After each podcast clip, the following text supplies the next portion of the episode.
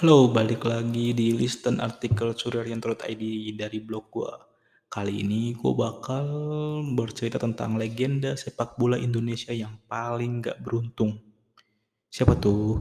Legenda sepak bola Indonesia memang ada banyak, namun ada satu legenda yang talentanya luar biasa tapi sayangnya apes atau kurang beruntung. Dia adalah Kakak Boci alias Boas Solosa, sang legenda yang pertama kali mencuat pada Piala Tiger alias Piala AFF 2004. Peter Witt, pelatih Indonesia itu memboyong Boas pertama kali dalam pertandingan kualifikasi Piala Dunia 2006 pada Oktober 2004. Waktu itu, Indonesia satu grup dengan Arab Saudi, Turkmenistan, dan Sri Lanka di babak kedua kualifikasi Piala Dunia.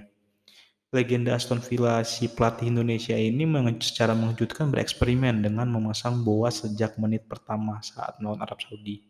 Hasilnya bisa dibilang luar biasa untuk seorang debutan timnas berusia 18-17 tahun dan mm, bermain di timnas senior dan juga berhadapan dengan tim besar Arab Saudi. Boas beberapa kali mengacak-acak lini pertahanan Arab Saudi hingga akhirnya menyumbang satu asis ke Ilham Jaya Kusuma sebagai satu-satunya pencetak gol Indonesia saat itu. Ya, akhirnya Indonesia kalah sih 1-3 dalam pertandingan tersebut dan tidak lolos ke kualifikasi selanjutnya. Namun, di situ lahirlah legenda Boas Solosa yang sinarnya makin terang setelah Piala AFF 2004. Cerita awal Boas Solosa Bukan Peter Witt yang menemukan bakat alami Boas, melainkan legenda Indonesia Ruli Nere yang menjadi pelatih PON Papua 2004. Waktu itu, Ruli menemukan Boas sebagai salah satu bakat alami yang dimiliki Papua. Bahkan, Boas bisa dibilang salah satu pemain muda yang bersinar di PON 2004. Boas menjadi andalan tim Papua untuk mencetak gol hingga menjadi juara bersama Jawa Timur di final. Ini informasi untuk kamu ya. Kenapa Papua dan Jawa Timur bisa jadi juara bersama dalam cabang sepak bola pada PON 2004? Penyebabnya adalah masalah stadion yang tidak punya lampu. Jadi, pertandingan antara Papua dan Jawa Timur sengit banget dengan skor imbang 1-1 sampai babak tambahan pertama alias sudah bermain 105 menit. Namun, stadion di Sumatera Selatan itu tidak punya penerangan lampu untuk bermain di malam hari. Akhirnya, sempat direncanakan pertandingan ditunda keesokan harinya. Sayangnya, keesokan harinya kedua tim tidak hadir. Alasannya sudah lelah dan kecewa kok stadion tidak ada penerangan untuk bertanding malam. Padahal itu pertandingan final. Akhirnya panitia sepakat untuk menjadikan tim Papua dan Jawa Timur sebagai juara bersama. Ada-ada aja ya. Dari situ eh, kita balik lagi ke cerita Boas. Eh, setelah eh, dari jadi bintang di PON 2004, Peter Witt pun membawa Boas ke skuad untuk di uh, kualifikasi Piala Dunia. Namun puncaknya adalah ketika Boas juga dipanggil untuk Piala AFF alias Tiger 2004. Boas begitu mencolok di babak grup setelah menyerangkan tiga gol ke gawang lawannya. Puncaknya ketika leg kedua semifinal lawan Malaysia di, stadion, di Stadion Bukit Jalil Malaysia. Waktu itu posisi Indonesia tertinggal 1-2 di leg pertama. Bahkan Indonesia harus tertinggal 1-3 di awal leg kedua secara agregat gara-gara kejebolan satu gol oleh Malaysia. Namun, waktu itu uh, Peter Witt memasukin uh, memasukkan Kurniawan Dwi Yulianto yang waktu itu masih berusia 28 tahun. Sang penyerang kawakan Indonesia itu benar-benar menjadi super sub yang membakar semangat Karis Yulianto dan kawan-kawan. Baru masuk sebentar, Kurniawan langsung bikin pendukung Indonesia sumringah dengan golnya. Tak lama kemudian, Cari Sulianto dan Ilham Jaya Kusuma juga bikin gol yang menyamakan agregat 3-3. Jujur, yang paling ingat banget pas skor seri, wajah kiper Malaysia yang tadinya songong banget karena seperti sudah pasti ke final, langsung mulai muram. Puncaknya ketika sebelum peluit akhir berbunyi, Boas menusuk ke lini pertahanan Malaysia dan one by one dengan kiper Malaysia saat itu. Hasilnya, Indonesia menang 4-1 di leg kedua dan unggul agregat 4-3 atas Malaysia. Kiper Malaysia berambut gunting itu hanya bisa menangis setelah sempat tersenyum, tersenyum bangga di awal leg kedua. Anti klimaks Dream Team Indonesia dan apesnya Boas si legenda sepak bola Indonesia. Indonesia kembali lolos ke final Piala AFF pada 2004. Tim Garuda harus bertemu dengan Singapura di partai final. Bisa dibilang kondisi Singapura waktu itu juga dalam kondisi terbaiknya dengan beberapa pemain andalan seperti ada Khairul Amri, Daniel Bennett, Agu Kasmir, hingga Bayhaki bin Kaijan. Apesnya baru 27 menit pertandingan leg pertama Indonesia versus Singapura di Gelora Bung Karno, Boas harus ditanduk keluar lapangan setelah ditekel oleh Bayhaki Haijan. Saat itu engkel kanan Boas disebut bergeser. Indonesia dan Boas pun benar-benar apes. Anak ajaib yang membawanya ke final harus gagal bermain full time di leg pertama. Hasilnya Indonesia kalah 1-3 di Jakarta. Berharap ada keajaiban yang terjadi di semifinal, uh, yang terjadi seperti di semifinal, tapi Indonesia harus sadar Kali ini mereka tanpa anak ajaibnya yang cedera parah. Akhirnya, pada 2004, Indonesia harus merelakan Piala AFF setelah kalah 1-2 di leg kedua dari Singapura. Namun, dari sini titik awal ketidakberuntungan Boas terus terjadi. Setelah sukses besar uh, setelah sukses besar bersinar di Piala AFF 2004, legenda sepak bola Indonesia Boas direkrut oleh Persipura pada 2005. Baru setahun membela Persipura, Boas langsung mengantarkan Persipura menjadi kampiun Liga Indonesia setelah mengalahkan Persija 3-2 di laga final. Saat itu Boas juga menyumbang satu gol loh.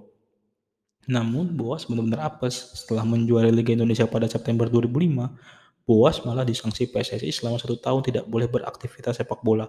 Penyebabnya Boas melakukan pemukulan terhadap wasit Jaka Mulyana ketika Persibola menghadapi Persebaya di Copa J Samsu pada Oktober 2005. Beruntungnya hukuman Boas diperingan hingga dia mulai diajak gabung timnas lagi pada 2006. Namun, justru Boas berulah lagi nih dengan menolak panggilan timnas dengan alasan yang tidak begitu pasti. Kabarnya sih gara-gara abangnya Ortisan Soroso tidak dipanggil ke, ke timnas juga gitu. Di luar itu, Boas dan Wit juga pernah bersih tegang setelah sang pelatih kedapatan melihat sang pemain dalam keadaan mabuk. Uh, akhirnya Boas dipulangkan dari TC Timnas Indonesia saat itu. Euforia Piala Asia 2007 tanpa Boas. Waktu itu Indonesia menjadi salah satu tuan rumah Piala Asia 2007 di bawah Eh, komando Ivan Kolev, Indonesia memainkan skema 4-3-3 dengan tiga striker. Di situ andalan Indonesia ada Boas, Bambang, dan Budi Sudarsono. Sebuah kombinasi emas yang bisa bikin lawan ketar-ketir dari kecepatan Boas dan Budi yang uh, serta insting positioning yang bagus dari BP. Untuk mempersiapkan diri menuju Piala Asia, Indonesia melakukan pertandingan persahabatan dengan Hong Kong pada 1 Juni 2007. Serangan dari kanan kiri antara Boas dan Budi benar-benar membuat Hong Kong ketar-ketir. Gol memang uh, gol pertama memang datang dari tendangan bebas Bambang Pamungkas, namun gol kedua datang dari penetrasi yang dilakukan Boas yang memberikan asis kepada BP untuk dikonversi menjadi gol. Sayangnya, Boas menerima tackle keras dari pemain Hong Kong pada menit ke-70. Boas langsung dilarikan ke rumah sakit dengan ambulans. Lagi-lagi penuh Indonesia mengingat kejadian Piala AFF 2004 ketika Indonesia harus tanpa Boas. Hasil akhir pertandingan Indonesia menang lawan Hong Kong 3-0. Cuman Indonesia harus bermain tanpa Boas di Piala Asia. Tanpa Boas di Piala Asia, Indonesia bisa unggul dari Bahrain 2-1, kalah dari Arab Saudi 1-2, dan kalah dari Korea Selatan 0-1. Indonesia memang gagal ke babak selanjutnya, tapi permainan Indonesia sungguh dipuji. Penyerang eh, Budi bersama Eli Ebo yang menggantikan Boas dan BP benar-benar bikin lawan keter-ketir. Namun di sini muncul kalimat, andai Boas juga main waktu itu, mungkin Indonesia bisa lolos ke babak gugur Piala Asia. Namun itu hanya perandaian dan faktanya Boas tidak pernah main di Piala Asia 2007. Ribut dengan Riddle dan PSSI kacau. Nasib Boas benar-benar gak beruntung. Kebiasaannya minum minuman beralkohol membuatnya berseteru dengan Alfred Riddle, pelatih timnas pada 2010. Dari situ Boas tidak pernah dipanggil Riddle. Boas kembali muncul ke timnas pada 2014 setelah pergantian pelatih. Namun, penampilan Boas tidak segemilang satu dekade silam. Malah Indonesia sampai gagal ke semifinal Piala AFF setelah dibantai Filipina 0-4. Boas pun sama sekali tidak mencetak gol saat itu. Apesnya, sepak bola Indonesia makin tidak jelas dan PSSI disanksi FIFA pada medio 2015 dan 2016. Boas lagi-lagi tidak muncul di pertandingan internasional hingga akhirnya muncul di Piala AFF 2016. Namun, usia Boas di Piala AFF 2016 sudah tidak muda lagi atau sudah kepala tiga. Lalu, timnas Indonesia juga sudah tidak sekokoh seperti satu dekade sebelumnya, meski berhasil ke final dan dikalahkan oleh Thailand. Setelah itu, Boas pun pensiun dari timnas Indonesia dan hingga kini belum ada yang menggantikan penyerang dengan bakat alami seperti Boas.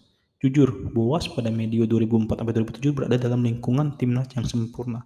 Meski Hamka Hamja bilang ada uh, geng-gengan di timnas antara senior dan junior. Namun, pemain timnas saat itu benar-benar salah satu yang terbaik. Coba bayangkan, BH, coba bayangkan jika BHI tidak menekel Boas sekeras itu. Mungkin saja Singapura tidak jadi juara AFF. Setelah itu mental pemain Indonesia juga bisa lebih matang juga. Boas pun mungkin bisa lebih profesional dan mengurangi kebiasaannya minuman beralkohol. Jika saja pemain Hong Kong tidak sampai bikin kaki buas patah, mungkin saja Indonesia lolos ke babak grup. Lalu tidak ada striker di Indonesia, eh, lalu tidak ada krisis striker di Indonesia hingga harus menaturalisasi beberapa striker yang juga sama tumpulnya. Bisa dibilang kemampuan bakat alami Boas diakui oleh dunia. Setidaknya di Football Manager pas saya memainkan Football Manager 2017, Boas sudah berada di salah satu klub Korea Selatan. Andai saja PSSI bisa lebih baik pada 2004, mungkin Boas bisa pun bisa dikirim ke Liga Eropa. Soalnya saya ingat sekali ada wartawan asing yang bertanya ke Wit waktu 2004, itu Indonesia naturalisasi pemain Afrika dari mana? Wit pun hanya menjawab tertawa, dia asli dari Indonesia, lahir dari tanah Papua. Sayangnya karir Boas kurang beruntung, tapi tetaplah dia sang legenda Indonesia yang mungkin cuma muncul 10 tahun sekali atau hiperbolanya 100 tahun sekali. Sekian berita tentang legenda sepak bola Indonesia yang paling gak beruntung.